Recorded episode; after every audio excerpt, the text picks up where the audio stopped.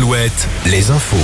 Bonjour Olivier, bonjour à tous. La météo pour commencer, pas mal de soleil encore aujourd'hui, même si ça reste encore un peu voilé par endroits avec les fumées des incendies du Canada.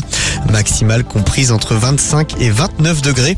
Demain, ça devrait se gâter avec l'arrivée de quelques averses, voire de l'orage et donc une baisse des températures. Un accident sur l'autoroute A11 en Loire-Atlantique. Un poids lourd et une voiture se sont percutés à hauteur de Couffé. La circulation ne se fait que sur une voie dans les deux sens, entre Angers et Nantes. Des déviations sont en place et d'importants bouchons se sont formés dans le secteur. En région parisienne, nuit agitée à Nanterre, une vingtaine de personnes interpellées cette nuit après des incidents, des feux de poubelle ou encore des fusées d'artifice tirées près de la préfecture. Cela fait suite à la mort d'un jeune de 17 ans après le tir d'un policier actuellement en garde à vue pour homicide volontaire.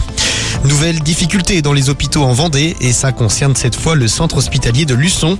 Les urgences se fermeront en milieu d'après-midi à 16h30 pour ne rouvrir que demain à 8h30. Les établissements peinent toujours à trouver des remplaçants depuis le plafonnement de la rémunération de leur garde.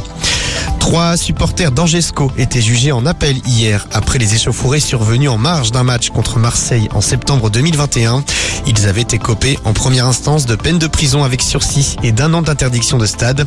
L'avocat général a requis entre deux et quatre mois de prison avec sursis, mais également trois ans d'interdiction de stade.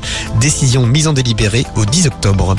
Sur le terrain, troisième match de poule à l'Euro Espoir pour l'équipe de France. C'est contre la Suisse et les Bleuets peuvent décrocher leur ticket pour les quarts de finale à condition de gagner ou de faire match nul. Coup d'envoi de la rencontre à 20h45. Un match à suivre sur W9. Et puis en basket, la liste des 12 bleus qui joueront le mondial à partir du 25 août sera dévoilée ce soir par Vincent Collet. Après la défection de Victor Wembanyama, il peut déjà compter sur Rudy Gobert et Nicolas Batum. Merci beaucoup Dimitri Gouton. Retour de à midi sur Alouette.